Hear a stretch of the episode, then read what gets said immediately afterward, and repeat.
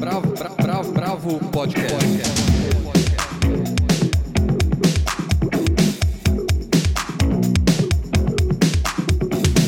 Olá, bem-vindos ao podcast da Bravo. Eu sou Guilherme Werneck e estou aqui com a Helena Bagnoli, com Almir de Freitas e com o Andrei Reina. O entrevistado de hoje é Wagner Moura, que finalmente vai lançar Marighella nos cinemas. E o Papo Cabeça é com Luiz Tati, que acaba de soltar o disco Abra a Cortina em parceria com Dante Ozzetti. E ele vai falar pra gente sobre letra e melodia. Mas vamos começar pelo o que rolou no passado.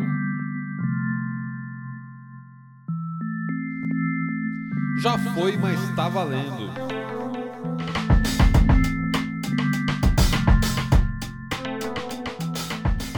Helena, vamos com você nessa primeira? Vamos lá, eu vou voltar a indicar para quem ainda não conseguiu ver os 26 mini-docs sobre artistas visuais negros, trans e indígenas que compõem a série Artérias, que está no Sesc TV. Foi dirigido pelo Henk Niemann e por mim e é uma incursão no universo de artistas muito bons e que nem sempre obtiveram o reconhecimento que deveriam.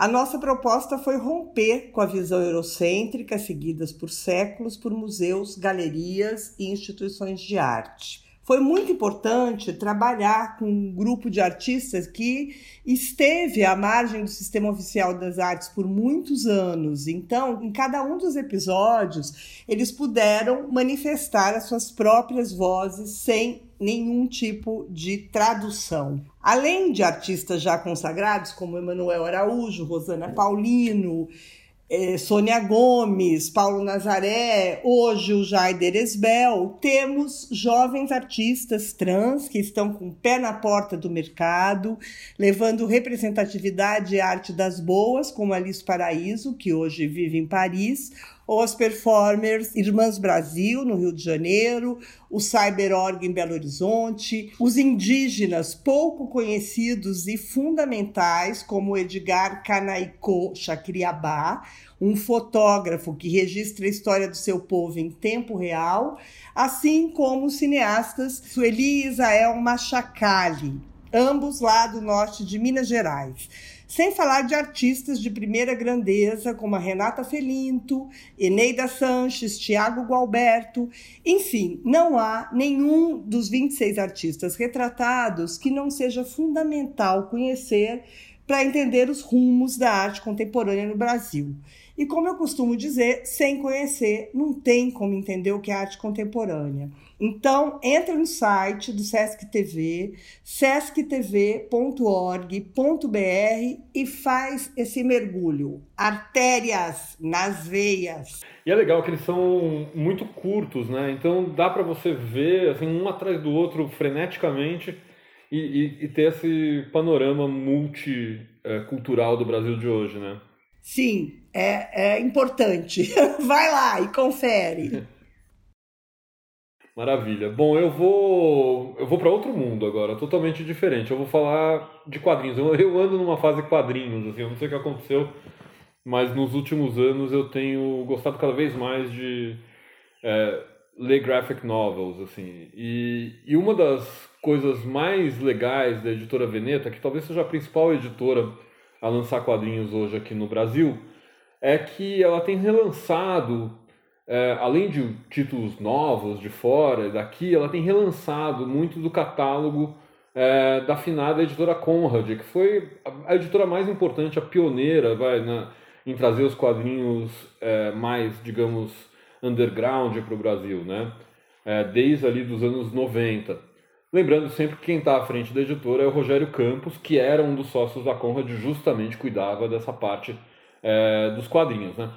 Mas isso, essa introdução toda para falar de um lançamento que na verdade é um relançamento, e por isso ele está aqui no Já Foi, Mas Está Valendo, que é o incrível Palestina do Joe Sacco, que para mim é um dos melhores quadrinhos que eu já li na vida, eu tinha lido lá atrás e, e, reli agora. É, o legal é que ele é uma narrativa jornalística, né? não é uma narrativa de ficção, na verdade ele é um jornalismo feito, é um jornalismo de arte feito com, com quadrinhos, ele é da melhor qualidade e, e, ele foi feito a partir de mais de 100 entrevistas com judeus e palestinos feitas pelo Saco ali no, no começo dos anos 90, na faixa de Gaza e na Cisjordânia. Originalmente, as histórias saíram em nove edições lançadas entre 93 e 95. Esse livro de agora reúne toda a série da, da Palestina e ainda traz dois textos, assim, um muito legal com perspectiva histórica, que é feito pelo Zerbex Jr., né, um jornalista especializado em política internacional, e o prefácio é o, uma tradução do prefácio original do excelente crítico literário Eduardo Said. Pensando que quase 20 anos depois a questão Israelo-Palestina continua como um dos maiores nós da geopolítica dos nossos tempos, e que se a gente olhar com uma perspectiva mais crítica Hoje em dia, talvez a gente tenha mais retrocessos até do que avanços nessa, nessa questão, principalmente quando a gente pensa em coisas como aquele infame muro construído por Israel na Cisjordânia. Palestino, o livro ainda continua bastante atual, principalmente porque, mais do que uma mirada histórica, o, o livro conta histórias de pessoas, assim, traz reflexões, traz diferentes perspectivas, mas não alivia ao, ao retratar os abusos de um Estado forte contra o povo palestino. Né? Ele é um, um livro que tem um viés mais pró-Palestina do que pró-Israel. E é brilhante, é comovente e muitas vezes nos deixa com raiva e talvez por isso ele seja tão necessário.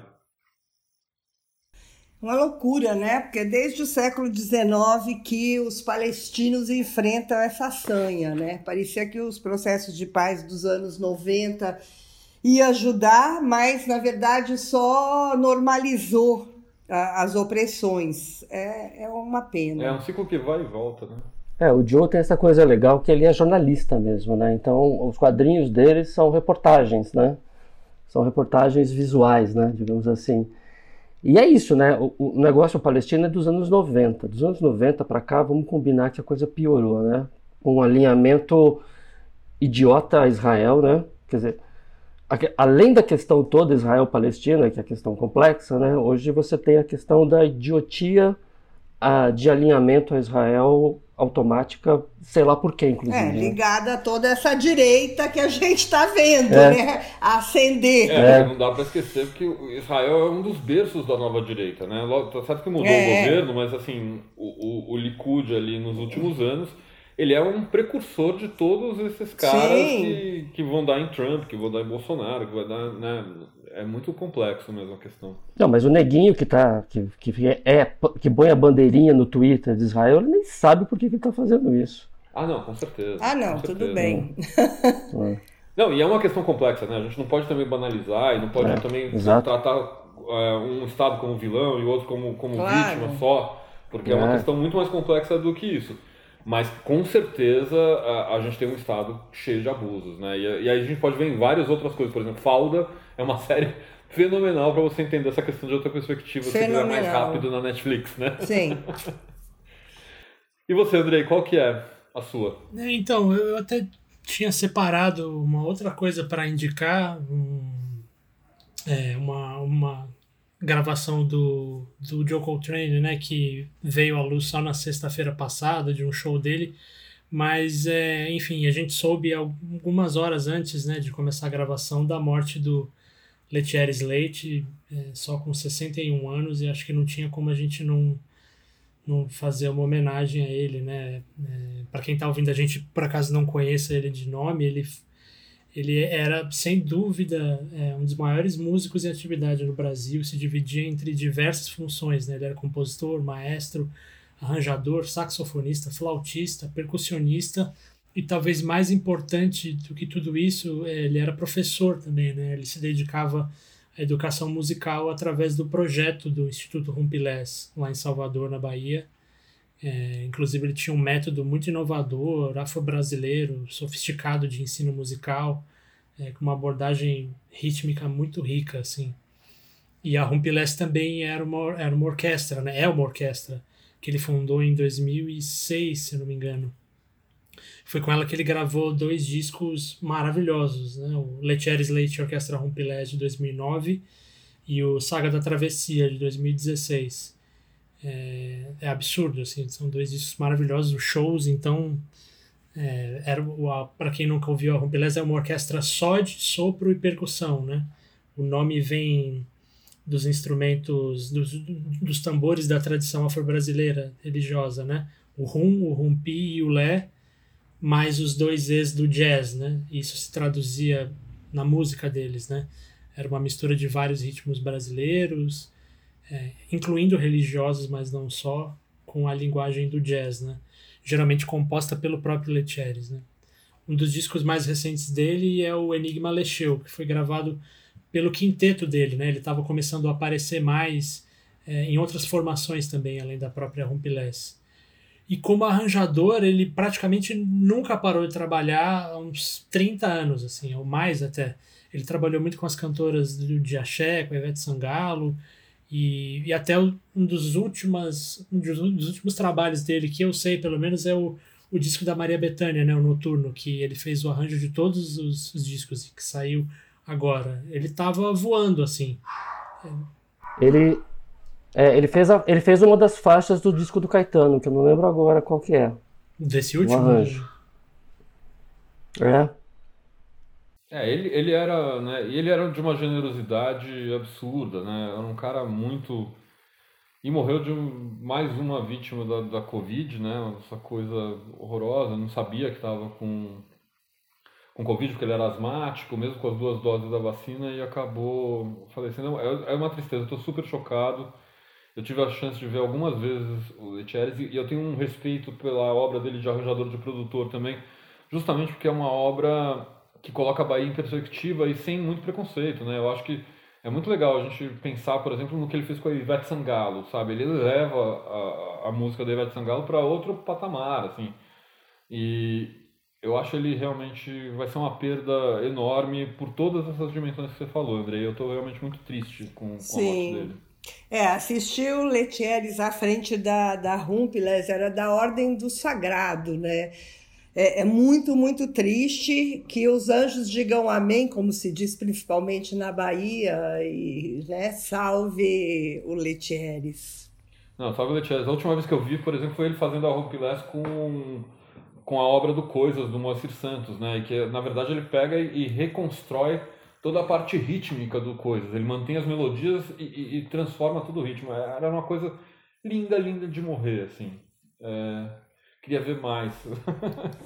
Sim, foi, foi muito cedo, foi muito cedo mesmo. E você, Almir, qual que é o seu Já Foi, Mas Tá Valendo?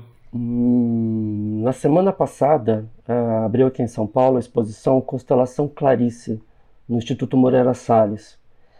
É uma mostra que faz parte das comemorações do centenário de nascimento da Clarice, que se completaram em 2020. Né? Também já foi, mas segue valendo também por conta da paralisação geral dos eventos em razão da pandemia. A mostra ela tem curadoria do poeta Elcanan Ferraz e da escritora e crítica de arte Verônica Stiger. E, bom, conta com aproximadamente 300 itens, com, enfim, com material que a gente conhece, tradicional, cartas, manuscritos, artigos publicados na imprensa, fotografia e outros documentos. Mas, além disso, além desse formato que eu digo mais tradicional, a exposição também resulta de um exercício de pensar conexões entre a literatura da Clarice e as artistas plásticas mulheres que produziram no mesmo período. Essa é a constelação que, do título, né? e não é uma constelação gratuita é, que nasce dessa aproximação, porque a Clarice também tinha uma relação com as artes visuais. Né? Ela também pintava, desenhava, fazia. Ela dizia né, é, é, é que era uma vocação dela, ela tinha essa vocação, era a principal vocação, mas não era o dom dela. É, mas o fato é que é que essa produção visual dela é, motivou já, já existem estudos aí, inclusive, que, a, que apontam uma conexão entre a linguagem da literatura dela, que é muito peculiar, né, que, é, com, a literatura, com, com, com, as obras pictóricas dela, né, uma coisa mais é mais narrativa do que descritiva, né, digamos assim. É, e para a exposição, os curadores definiram 11 núcleos com obras de diversos suportes de 26 artistas mulheres, produzidas entre 1940 e 1970. Entre essas artistas estão Amélia Toledo, a Lígia Clark, a Djanira, a Iole de Freitas, a Maria Bonomi, a Regina Silveira, a Hilda Hilst, outra escritora que também desenhava, né? tinha uma relação com as artes visuais, e a própria Clarice, obras dela. Né? A exposição vai até 27 de fevereiro, é gratuita, mas exige agendamento prévio né, para cumprir todas as medidas sanitárias de prevenção à Covid. Toda quinta-feira vão ser no site são lançados no site do ims.com.br são lançados lotes limitados de ingresso e ali você reserva e vai para a exposição. Uau, muito bom também.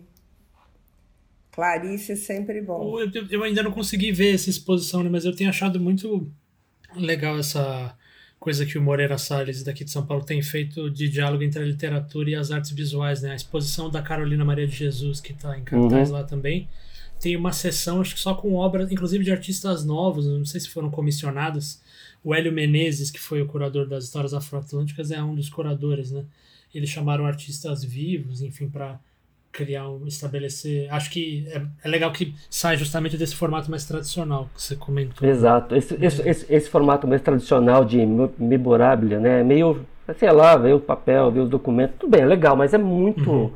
é muito batido, né?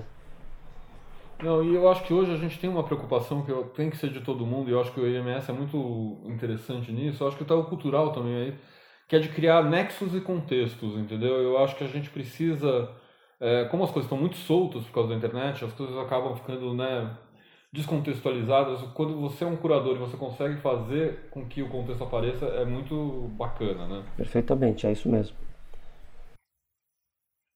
Bom, gente, então é isso. Agora vamos para a nossa entrevista. Bravo, bravo, bravo, bravo. Hoje estamos recebendo aqui Wagner Moura, que dispensa apresentações, mas vale lembrar que ele é um dos maiores atores da sua geração, diretor e o melhor, cidadão de primeira, grifo meu. vamos falar com ele sobre o seu filme Marighella, que depois de muito boicote e censura, finalmente estreia no Brasil em São Paulo especificamente, no dia 4 de novembro. O filme é inspirado na biografia Marighella, o guerrilheiro que incendiou o mundo, escrita pelo jornalista Mário Magalhães, e foca nos últimos cinco anos de vida do escritor, político e guerrilheiro.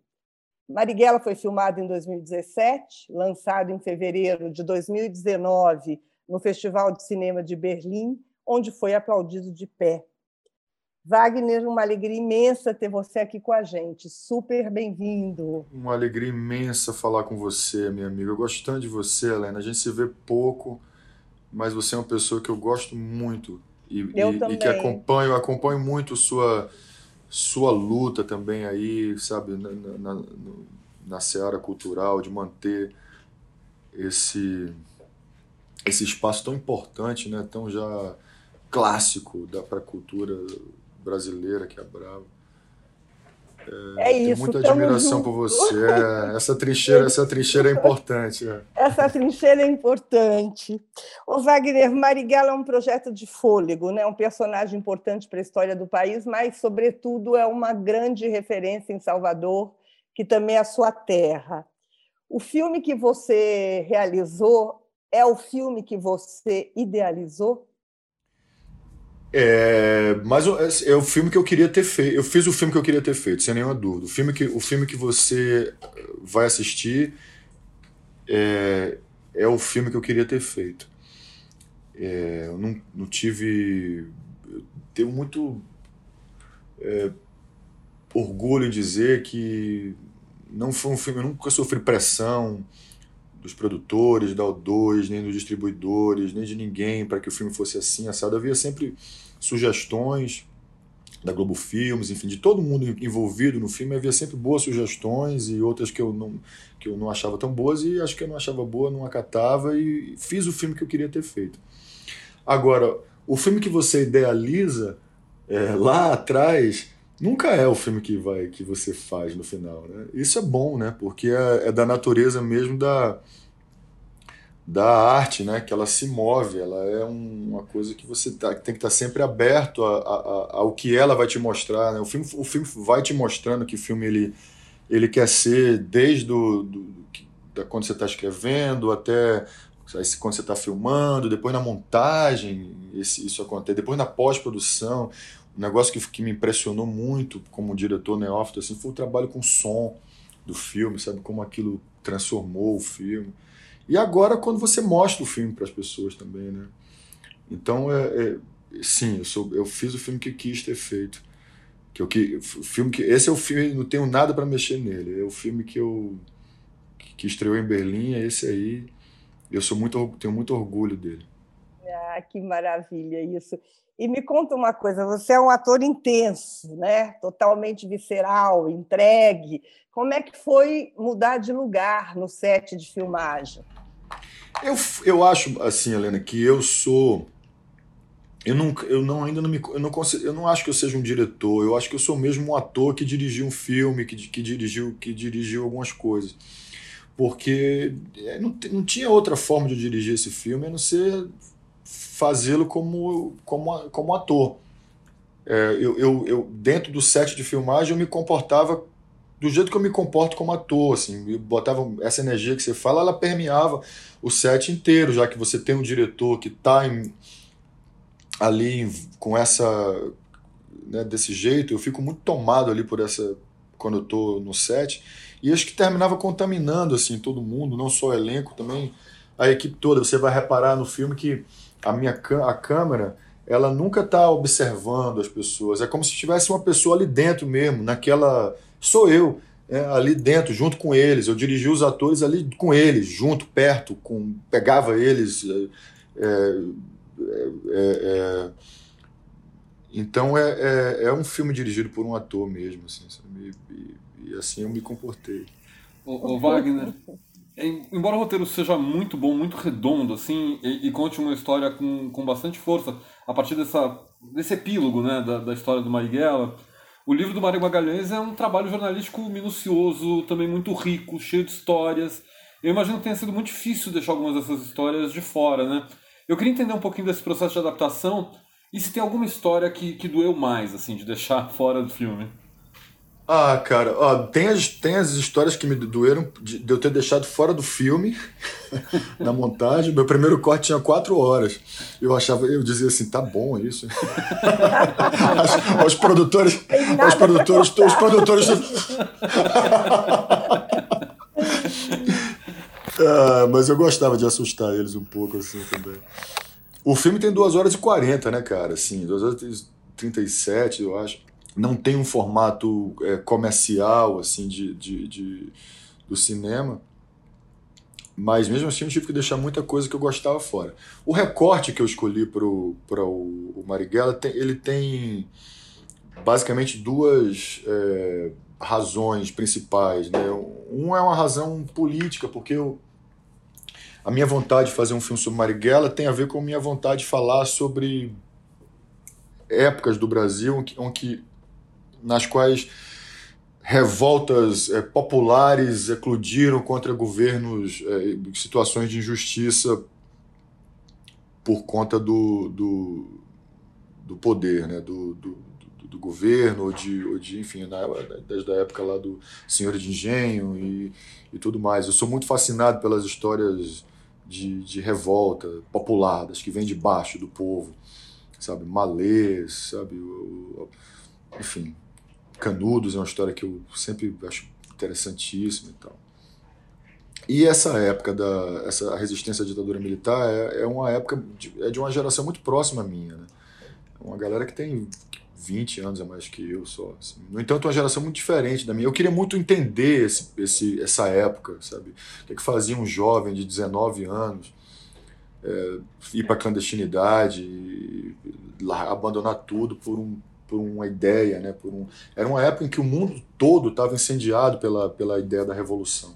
A gente nunca pode desconectar a, a, a luta armada é, com o contexto do mundo nos anos 60, 70. Né? Não era uma gente louca que pegava uma arma e ia para o meio da rua, era um contexto mundial que estava inclusive na cultura do mundo naquela época. É, é sempre bom lembrar que Marighella, é, que era um poeta e um homem também da cultura, era fechado com gente como Sartre, é, como Godard mandava dinheiro para Marighella, né, dinheiro é, para a LN. É, assim, enfim, era, era um, um, contexto. Então eu queria muito falar de, disso, desse, de, desse, desse contexto é, é, da luta armada e, e, e, dessa geração muito próxima que, que se, que se revoltou contra a ditadura militar, que combateu a ditadura. Essa é a razão política. A razão. Aí tem também uma razão estética, política também, que é. Eu queria fazer um filme popular. Como tudo que eu faço, eu quero que seja que seja popular, eu quero que seja visto por muita gente, que e eu achei que essa época, que as ações da LN se prestavam muito, ao, a, a, eram espetaculares no sentido de se prestar ao gênero de cinema de ação, que é uma coisa que, por excelência, desperta um, um interesse das pessoas, né, de assistir filmes. Eu, eu, houve uma pesquisa que eu, fi, que, eu, que eu li na época que eu estava escrevendo o roteiro que dizia que o gênero que o espectador brasileiro mais quer ver no cinema é não é comédia, né? é, é ação. E, e esse é o, tipo, é o filme que menos se produz no cinema nacional. Eu achei isso é, que era uma, um, que esse foi um dado interessante. Então, agora deixei de muita coisa de claro. Né? Você não dá conta da vida de uma pessoa em duas horas, duas horas nem duas horas e quarenta né, no filme. E eu, te, eu, eu não gosto muito de ver essas, essas biografias em que o, quando começa uma, uma cinebiografia que começa com um cara criança, já me dá uma agonia, porque eu sei que vai pular para. Caralho, sabe? Aí como é criança, aí vai, vai o cara. Daqui a pouco a próxima cena é um cara adolescente, aí você tem que resumir a vida de tudo muito rápido. Então eu prefiro fazer um recorte muito específico e por, e por muito tempo, nessas insônias que aí que a Helena falou, nesses, nesses que você fala assim, meu Deus, que, que, que, essas agonias que você tem antes da filmagem, eu pensava, por que, que o meu recorte não foi ainda mais preciso, sabe? Por que, que não fiz um filme sobre o dia em que Marighella morreu? A hora que ele acordou, sabe? Essas coisas todas passavam assim na, minha cabeça. Mas optamos por esse recorte aí do, do, do Marighella guerrilheiro, que é o Marighella que, que ficou conhecido no, no, né, no mundo. Mas, embora seja isso seja... É louco isso, né? A Eliane foi fundada em 68, Marighella foi assassinado em 69, é um ano da vida dele. O meu filme são, são cinco anos, é um ano. Antes disso, esse cara militou pelo, pelo direito dos trabalhadores, pelo, pela, pela liberdade, pela democracia, pelo direitos civis, tá sempre ao lado dos mais pobres, a vida inteira, na legalidade, quando, quando o Partido Comunista estava na legalidade. O Wagner, é um prazer falar com você. É, você estava comentando agora desse esforço de entender o contexto é, histórico e político do, do Marighella, né? E é curioso como, apesar de ser tão é, diferente e distante, ele ainda desperta muitas emoções, né? Você já é, emoções e ações práticas, né? Você já comentou em várias entrevistas das resistências que o filme sofreu para estrear no Brasil, sobretudo por parte da Ancine. E por outro lado, também é, há muitas pessoas que abraçaram o filme, né, que torceram pelo seu lançamento. Você estava comentando agora há pouco da pré-estreia em Salvador e chamou muita atenção a, é, a, presença de movimentos sociais, incluindo representantes da é, Coalizão Negra por Direitos. É, qual, qual foi a importância para você de apresentar finalmente esse filme no Brasil ao lado dessas pessoas? Enorme, foi tão emocionante, fiquei tão feliz porque é não é foi duro, cara, assim, é, é, é, tá sendo duro, né? Até agora a gente, assim, enfrenta, é, é um filme enfrentando um governo, um governo federal, né? Esses caras ficam dando declarações, a gente lá que tá lá no, no, no governo dando declarações contra o filme o tempo todo, atacando o filme, aí mobilizam a militância digital para dar nota baixa no filme no IMDB, sem ninguém ter visto o filme, é um negócio pesado, sabe? É um jogo pesado, bruto. É, que, como eu disse lá em Salvador, é, tem muito mais a ver com o estado das coisas hoje no, no, Brasil do que com o filme que eu fiz. Né? O Tropa de Elite, por exemplo, foi um filme que gerou muita polêmica, mas era sempre toda polêmica é, e o debate acontecia num ambiente de, de, democrático. As pessoas diziam o que achavam do filme, a gente respondia e tinha debate, tinha coisa, eu escrevia artigo no jornal. Hoje nós temos um governo trabalhando para impedir que o filme aconteça, que estreie, para que e é pesada essa parada, sabe assim. É... eu não tenho medo, mas assim eu fico mais é pressionado, assim, fico mais é, triste e, e, chocado com o estado das coisas. Portanto, quando nós estreamos o filme em Salvador, é, depois de três anos, né, de, de, depois de ter estreado em Berlim em 2019, de ter passado por um monte de festival, e o filme ter sido aplaudido, consagrado por onde passou, e o filme não, não sem, não poder estrear no Brasil. Então, quando a gente chegou em Salvador, minha terra, terra de Marighella, na frente ali da minha família, da, da família Marighella, da, dos meus amigos, de gente que sempre torceu por esse filme, e quando eu vi a presença massiva dos movimentos sociais com bandeiras que foram lá na pré-estreia do filme para estar com a gente, que abraçaram o filme, pessoas com, pelas quais Marighella lutou a vida inteira, sabe? Aquilo fez um sentido, eu fico emocionado até agora quando eu falo, porque sabe, foi como. A gente está recebendo muito amor, é, é, André, assim. E, e, e, o, e eu disse isso lá, né, quando eu senti isso lá em Salvador, eu disse.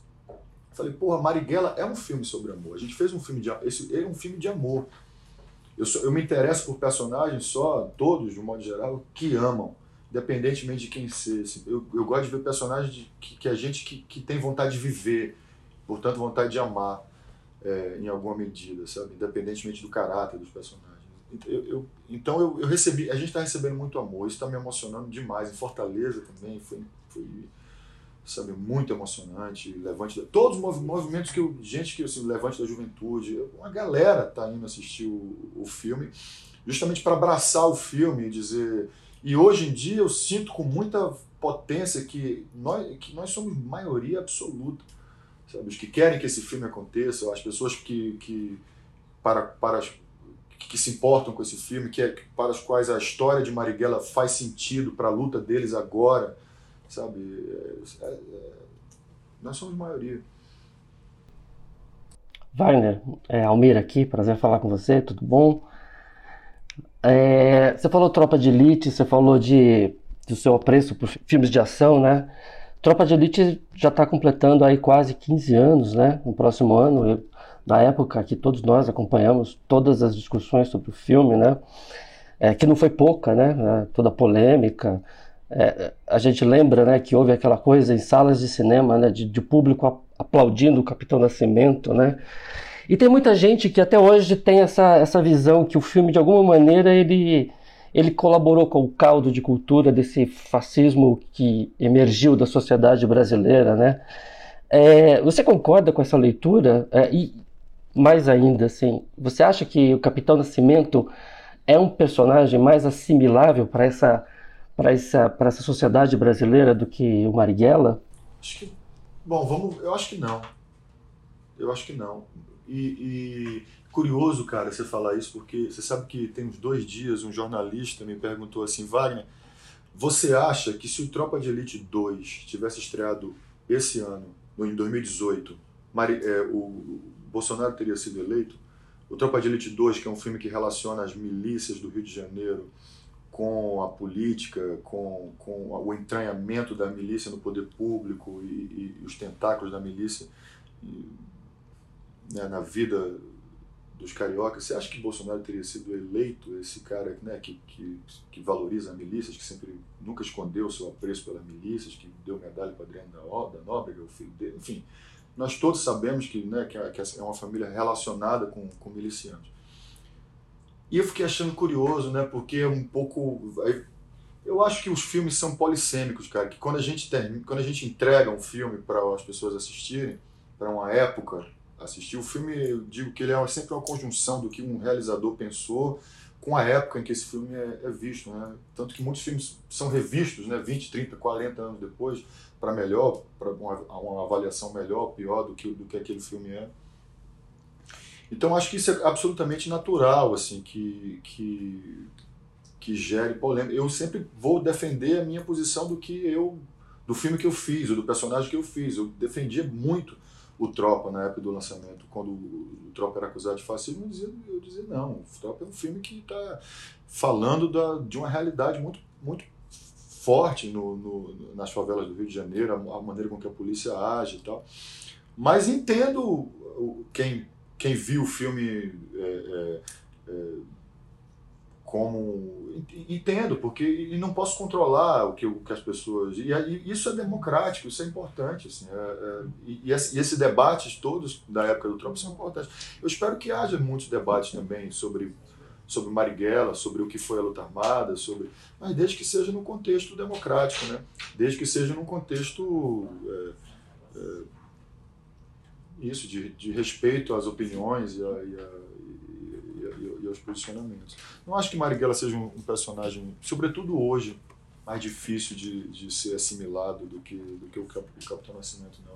A eleição de Bolsonaro, eu tenho dito que ela foi pedagógica, porque ela revelou um Brasil é, revelou um, um Brasil que estava um pouco camuflado ali desde, a, desde que a gente saiu da ditadura, né, que a gente quis olhar para frente. O Brasil é o país da lei da anistia, né, que não tem uma relação muito honesta com seu passado. Né? Então vamos olhar para frente. Aí tivemos a Constituição de 88, progressista, e governo Fernando Henrique, governo Lula, governo Dilma. A gente camuflou um Brasil que sempre existiu, que é um Brasil racista, violento, autoritário, golpista, elitista. Esse Brasil sempre existiu. Bolsonaro emerge desse Brasil. Então, é, foi importante. E, o Capitão Nascimento e a forma com que a polícia age é, nas favelas do, do, do, Rio de Janeiro, sobretudo, refletem esse Brasil também, né, de extermínio de pobres, de pretos, né, né da, do, da, da, Polícia Civil como braço armado do Estado. Né, a polícia não, não existia para proteger o cidadão, mas para proteger o Estado. E o Estado se protegendo dos pobres. Das Então, assim, é, é, é, esse surgimento desse, desse furúnculo que vem de, do, do, fundo da, do, da, da, história do Brasil, eu acho que foi importante para que a gente possa se defrontar com mais honestidade com, com ele. É, e, e, nesse sentido, para mim, a história dos que resistiram, a, a, a, história dos levantes populares todos e a história de Marighella está dentro desse contexto, também é, um, é uma história, é, talvez até que também faz parte da história do Brasil, do outro lado da história do Brasil, de um Brasil é, de, de pobres e, e, de, e de pretos e de indígenas, e se a gente for levar para as lutas de hoje, para a luta do, do, do, povo LGBT, que não se submete, que, que, não, que não admite ser exterminado.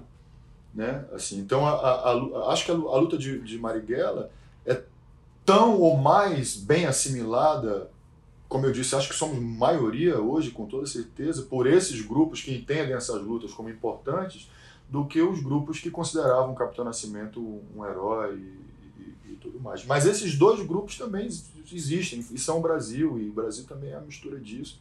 E esse debate, é, é, desde que seja democrático, ele é importante. Que bom que a gente tem o Marighella aqui. Wagner, super obrigada, viu, querido? Obrigado a vocês. Desculpem a pressa, a gente está num, num, num looping bem doido.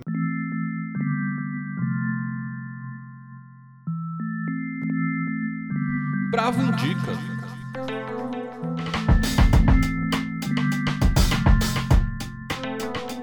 Vamos começar com você, Almírio, indica? Bom, hoje tem Caetano e Chico aqui, né? Eu vou começar com o Chico. Eu indico Anos de Chumbo e Outros Contos, o, que é a estreia do, do Chico Buarque no gênero. É, daqui a pouco ele completa a cartela, né? Já tem música com as letras espetaculares que a gente já conhece, tem teatro, e é teatro de respeito, né? Quem conhece. Novela, né? Fazenda Modelo, me lembro lá, jovenzinho do, do livrinho Fazenda Modelo. Romance, que foi o que é engraçado, né? Porque ele apareceu como escritor, assim, digamos assim, para o mercado, como romancista, né? Foi aí que ele apareceu é, como o escritor Chico Buarque, né? Ele começou a ganhar os, os prêmios, tal. E agora, agora ele vai para o conto, né? Esse livro é um livro pequeno, tem oito contos, sete deles são narrados em primeira pessoa, que é uma marca recorrente nos romances dele, né? Sempre com o Rio de Janeiro como uma espécie de força de fundo, os personagens aqui, nesse livro, compõem uma galeria capaz de expor as fraturas da sociedade brasileira. É assim, por exemplo, no conto de abertura, chamado Meu Tio, uma narrativa de vocação mais naturalista, é, na representação da violência geral da cidade e do país imiscuída na família de um miliciano. Este é um conto que reverbera um, um pouco o sotaque que ele tinha mais no passado um sotaque de Rubem Fonseca, que, a meu ver, era, é, era bastante claro ali quando ele começou a publicar os romances e depois ele acabou é, mudando um tanto. No conto seguinte, essa, essa questão da sociedade brasileira ela também está explícita, mas de maneira diferente. Ele vai variando o tipo de linguagem que ele usa. Nesse, nesse segundo conto, o Passaporte, é, um, é de um tom mais cômico. E, mas está de olho, assim, focalizando a canalice que se dissemina entre os cidadãos decentes, entre aspas, que é um outro jeito de dizer cidadão de bem, né? E ainda caminhos apontando para o passado, entre o que de fantástico do conto Copacabana e o tom político de Anos de Chumbo. E tem ainda dois ótimos personagens, como a moradora de rua do conto Cida e o fanático por Clarice Lispector, olha ela aí de novo, que resolve escrever e postar textos apócrifos da escritora na internet, que são célebres, né? É uma puta ideia. o, o livro acabou de ser publicado pela Companhia das Letras, tem 168 páginas e custa R$ 59,90. Em e-book sai mais barato, sai R$ 29,90. Pô, muito bom, agora tem que ter o Chico Cronista, né? é. Lê-se rapidinho, não tiro. E aí, vamos, vamos pro Caetano? A gente falou do Chico, tem que fazer a, a dupla, né? Vou indicar o Caetano, vamos lá. O, o, disco do Caetano, que acabou de ser lançado, Meu Coco, com 12 canções escritas por ele. Fazia nove anos desde o Abraçaço que o músico não lançava um disco de inéditas, e para mim é sempre uma alegria ouvir o que vai para sua cabeça. Eu não achei o disco arrebatador de cara, mas eu fui gostando mais e mais a cada nova audição.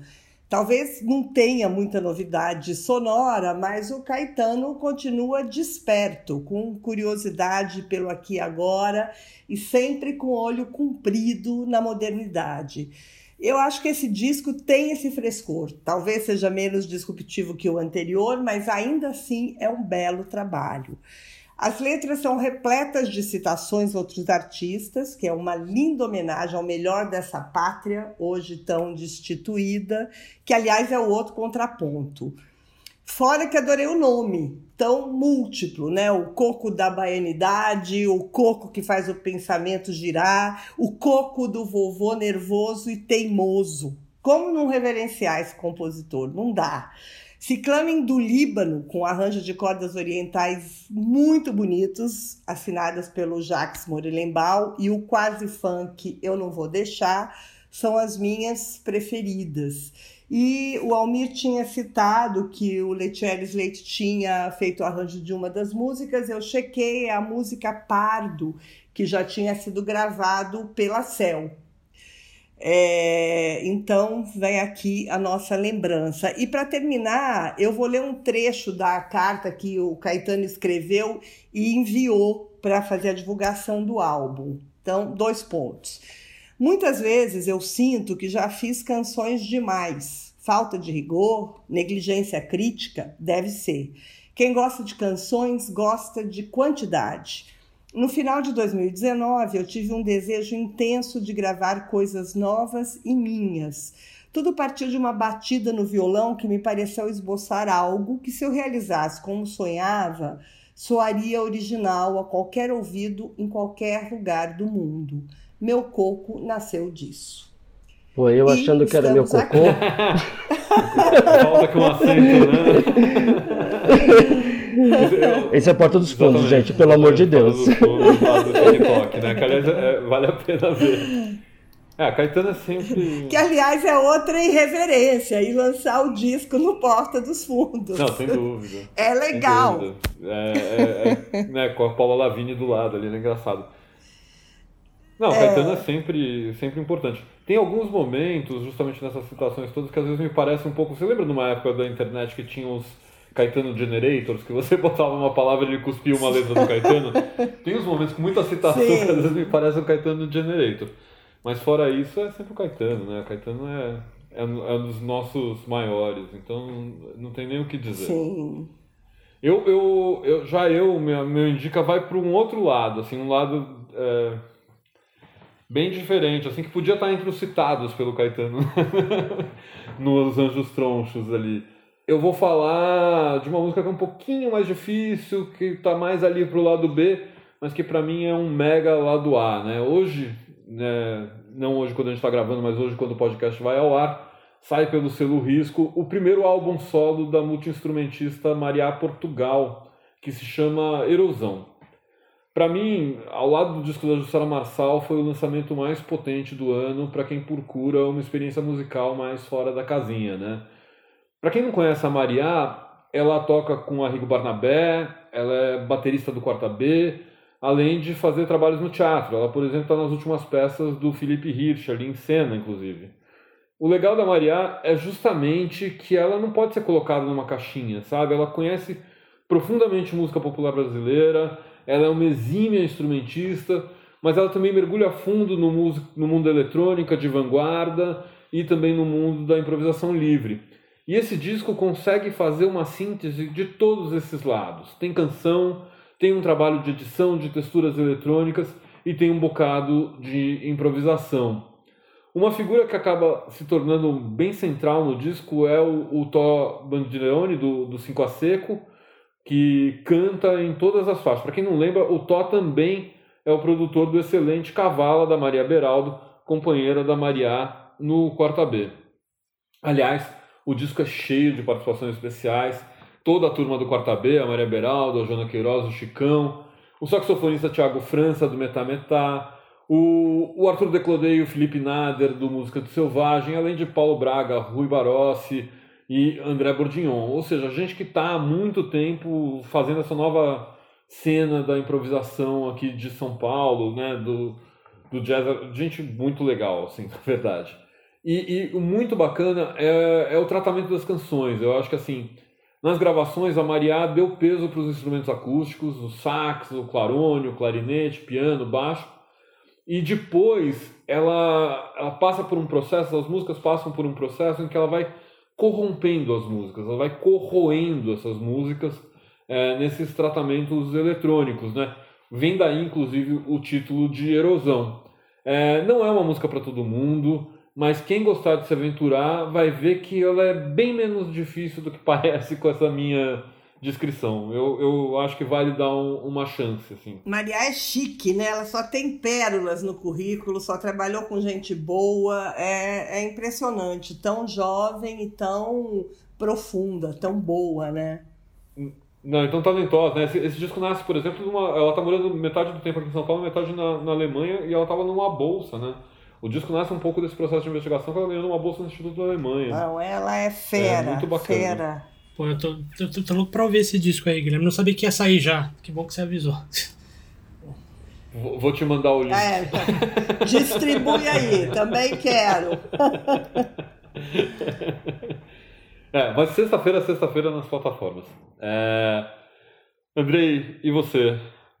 É, então, no último dia 23 é, desse mês mesmo, né, 23 de outubro, foi o aniversário da Lija Clark, que em 2021 teria completado 101 anos.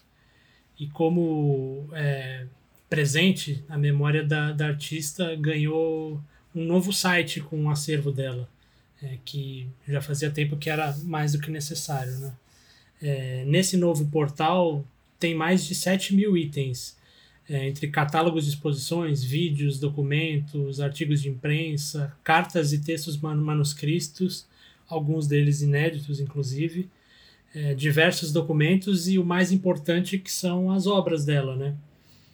A organização desse site, que foi idealizado pela neta da artista, Alessandra Clark, e realizado pela Associação Cultural, que leva o nome da Lígia, com o Itaú Cultural, é, oferece esse site oferece duas opções principais de navegação pela trajetória da Lígia.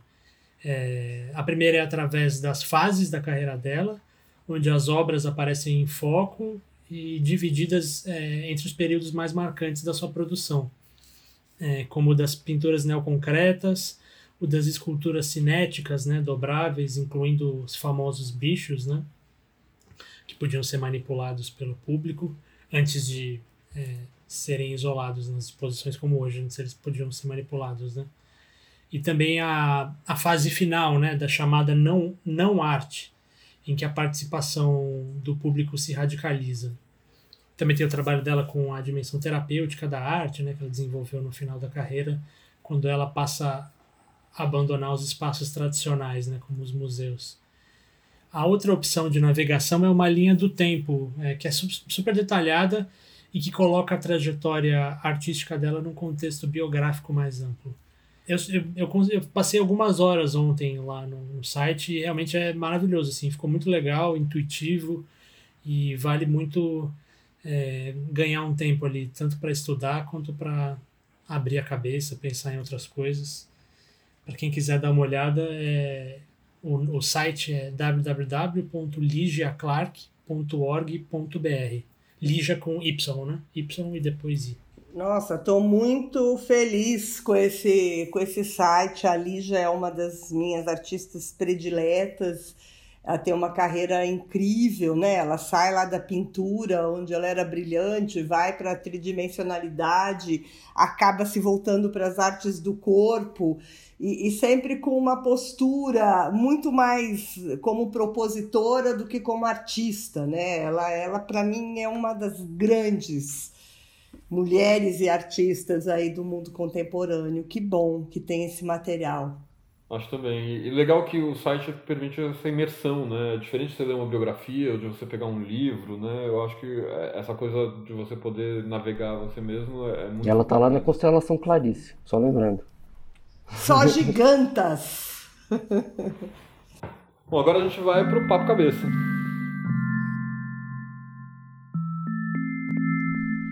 Papo Cabeça.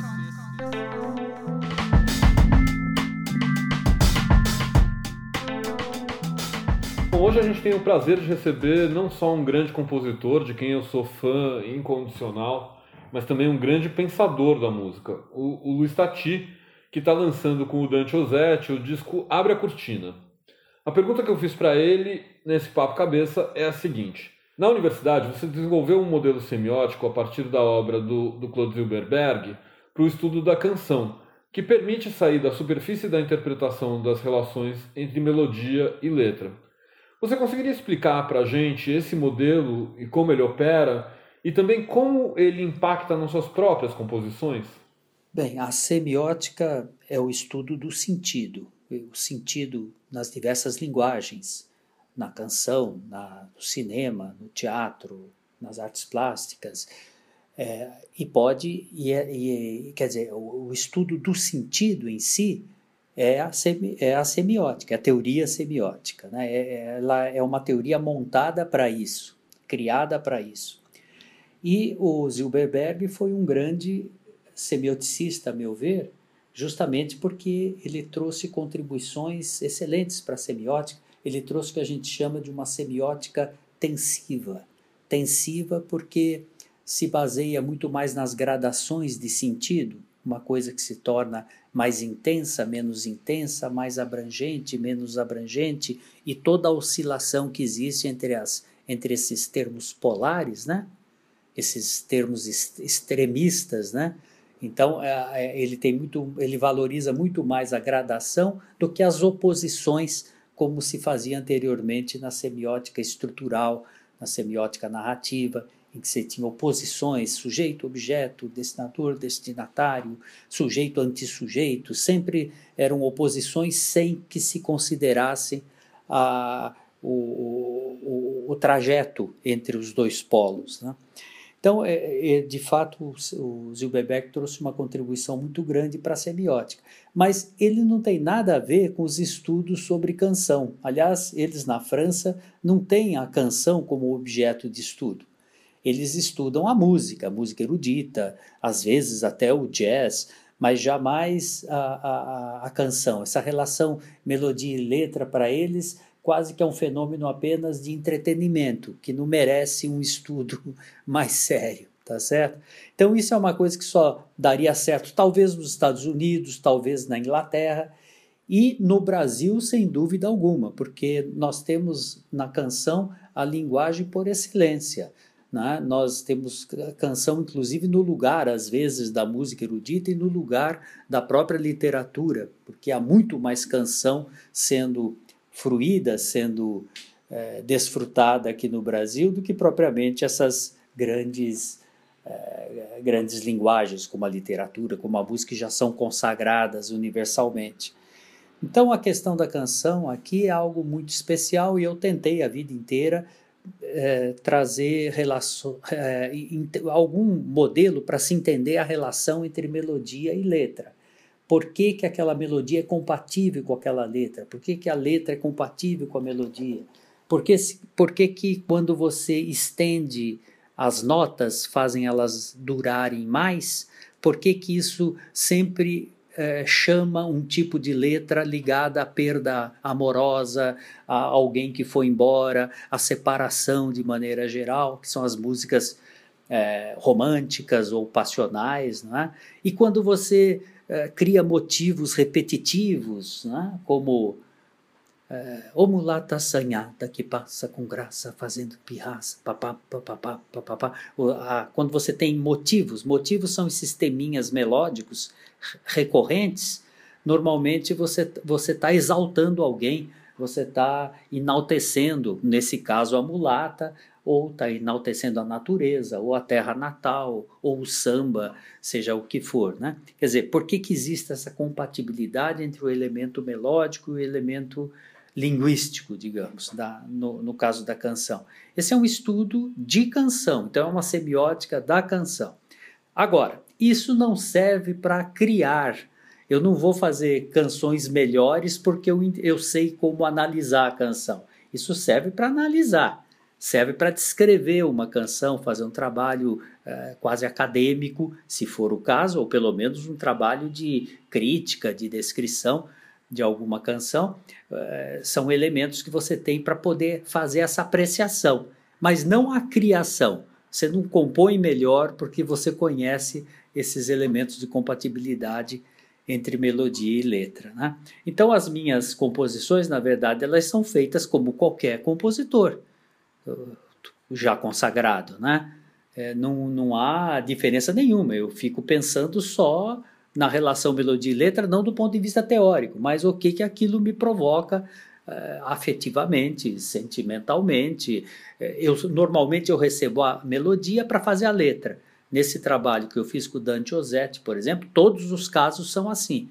Eu recebo a melodia dele pronto, pronta, e dali eu retiro eh, já aquela emoção investida na melodia. Né? Aí eu tiro a, eu, aí eu invento a letra a partir disso, né? Eu me emociono com a melodia para poder produzir a letra. Então é esse o esquema, não tem qualquer é, nessa, nesse momento não entra a teoria, entra a minha prática de fazer canções. Tá certo? Essa é a grande distinção entre as duas coisas.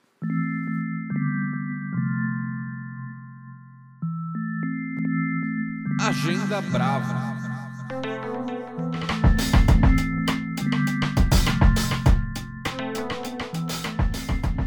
Vamos começar com você, Andrei? A gente não começou com você ainda. Pode ser. É, o que está na, na minha agenda para a próxima semana é o, a nona edição do Festival de Música Erudita do Espírito Santo, que começa no dia 5 de novembro. É, esse festival, né, que no ano passado fez uma edição online muito, muito bacana, volta agora num formato híbrido, né? tanto com transmissões online, é, como com concertos presenciais que são realizados no Teatro SESI de Vitória.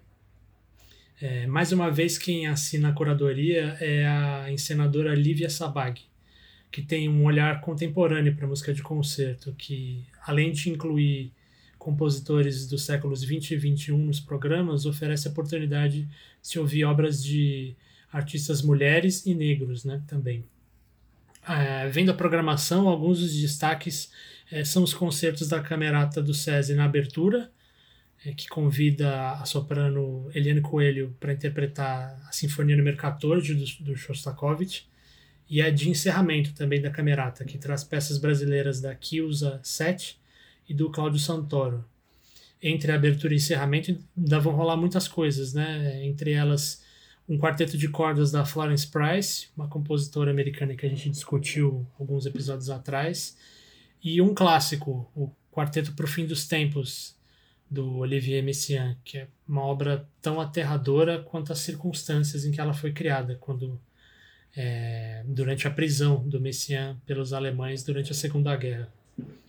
Enfim, é uma programação é, bem variada e que eu pelo menos acho bastante inovadora e arrojada, assim, que pensa o lugar da música clássica na atualidade, assim, nos dias de hoje mesmo. É, o, que se, o que se traduz também nas mesas de debate e nas atividades de formação. Para quem quiser mais informações sobre o evento, que é organizado pela Companhia de Ópera do Espírito Santo, é só entrar no site festivaldemusicaerudita.com.br. Maravilha. Nossa, eu vi Messian, que, que vontade que deu. é, ele é putz, dos meus preferidos. É, Almir, qual que é o seu? A minha, para quem não está contente com, com, com, com é, a programação da pequena, grande da Mostra de Cinema de São Paulo, que é, tem filme para chuchu, né? Mas quem está quem tá querendo mais filme tem é, a sexta Mostra de Cinema Chinês de São Paulo, que vai do dia 1 a 20 de novembro e vai contar com 10 filmes, a maioria delas inéditos no Brasil, é, eles vão ser exibidos online de forma gratuita. Entre os títulos, tem Tudo ou Nada, de, do Zhu Hao, um documentário pesado sobre duas pessoas de meia idade com transtornos de estresse pós-traumático. Outro documentário, Quatro Primaveras, de Lu Qing, acho que é assim que se diz, se passa numa daquelas províncias longínquas da China. A diversidade, muitas vezes conflituosa, do país está representada com o tibetano Balão, de Pema Tseden. Mas há opções mais leves, como a comédia dramática A Arca do Sr. Shao, de Xiao Yang. Todos os filmes serão exibidos na plataforma Cultura em Casa, culturaemcasa.com.br, e ficarão disponíveis por sete dias. Então é bom ficar de olho no calendário é, do dia que os filmes sobem. Nossa, vou morrer, porque eu tô me obrigando a ver um filme da mostra, tô vendo todo dia e já fiquei interessada nessa mostra chinesa. Uau! É demais. A gente precisa saber muito da China. O mundo, o mundo da abundância é, é um negócio é, louco mesmo, né? É uma coisa angustiante. E você, né? Eu vou indicar Dança. Vai estrear agora, no dia 4 de novembro, no Teatro Alfa, o espetáculo Cura, com a companhia de dança Débora Coker, que acabou de completar 27 anos e tem 13 espetáculos em seu repertório. É uma das companhias mais premiadas e prestigiadas no Brasil e no mundo. Tá? A partir da doença genética incurável do seu neto, a Débora Coker criou uma história para falar da sua indignação para o que não tem cura. O espetáculo começou a ser concebido em 2018 e atravessou a pandemia, mas apesar de também tratar da questão de saúde, a coreógrafa deixa claro que a cura não teve nenhuma influência da Covid. O roteiro é do rabino e escritor Newton Bonder e tem uma música composta por Carlinhos Brown. A Débora Coker foi a Moçambique, foi à Bahia, se encantou pela história do orixá Obaluaê, filho de Nanã, que abre o espetáculo com a história contada pela voz do seu próprio neto, que é o protagonista inspirador de cura, né? E ela foi buscar inspiração nas danças, cantos e rezas, não só na África, mas também nos indígenas, na poesia de Leonardo Cohen, nos salmos e nos cantos sufis. Deve ser bem bom.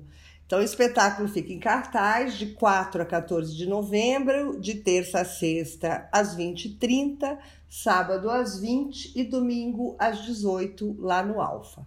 Muito bom. E se você quiser saber mais, também tem a matéria que a gente fez, né? O Rafael Ventuna fez, está no site da Bravo, uma entrevista com a Débora Coker, gigante. Vale a pena dar uma lida.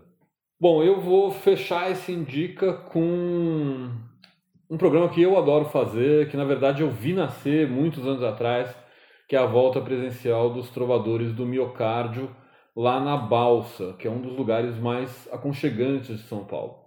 Para quem não conhece os trovadores, ele é uma mistura de poesia, música com um quê de teatro. Autores convidados declamam seus textos, que são intercalados com uma discotecagem afetiva comandada pelo Eduardo Bel, que é o criador e diretor do, do, dos Trovadores. Né? Nessa edição tem uma novidade que é uma espécie de projeto dentro do projeto, que é o, a inauguração desse que ele chamou de sexistencialismo, que é uma colagem de vídeos franceses do começo do século XX, sobre os quais é, um autor cria uma narrativa poética e, obviamente, sexy, né? Nesse primeiro, o trovador de primeira hora, Fausto Fawcett, quem cria uma história em torno dessas imagens, fazendo um, um vídeo poema, ou como o Bell chama, um vídeo pulsação.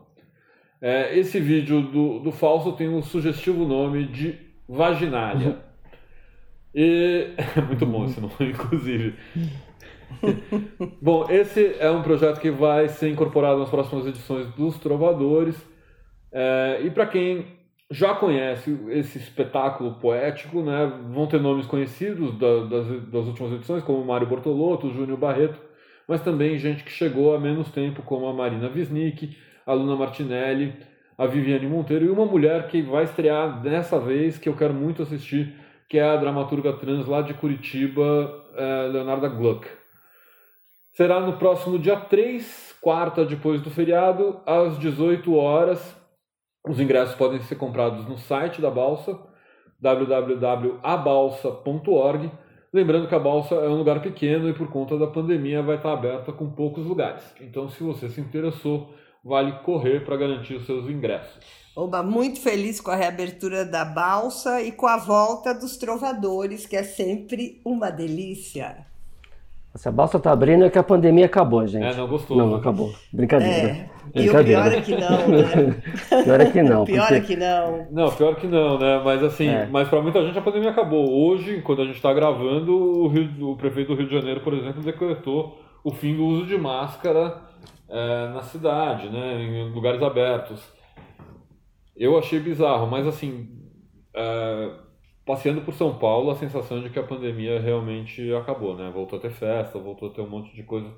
Mas, gente, vale a Sim. pena continuar tomando cuidado. Não, acabou, Não, tem acabou. muita não gente acabou morrendo, é, o negócio está muito grave ainda. A gente É, tem que 300 continuar pessoas por dia, Se né? É cuidando. É, a Não é gente pouco, gente. normalizou. É, A gente normalizou, É. né? Como se 300, ah, 300 pessoas, enfim. É, mas, de fato, ainda não é Não, hora. 300 pessoas, né? Quantos aviões são 300 pessoas? Quantos aviões caem É. por dia? É, ah, é isso. É, Então é isso, gente. O podcast fica por aqui. Semana que vem não tem, na outra tem mais. é isso. Beijo para todos. Cuidem-se. Bravo, bravo, bravo, bravo, bravo, bravo, bravo, bravo podcast.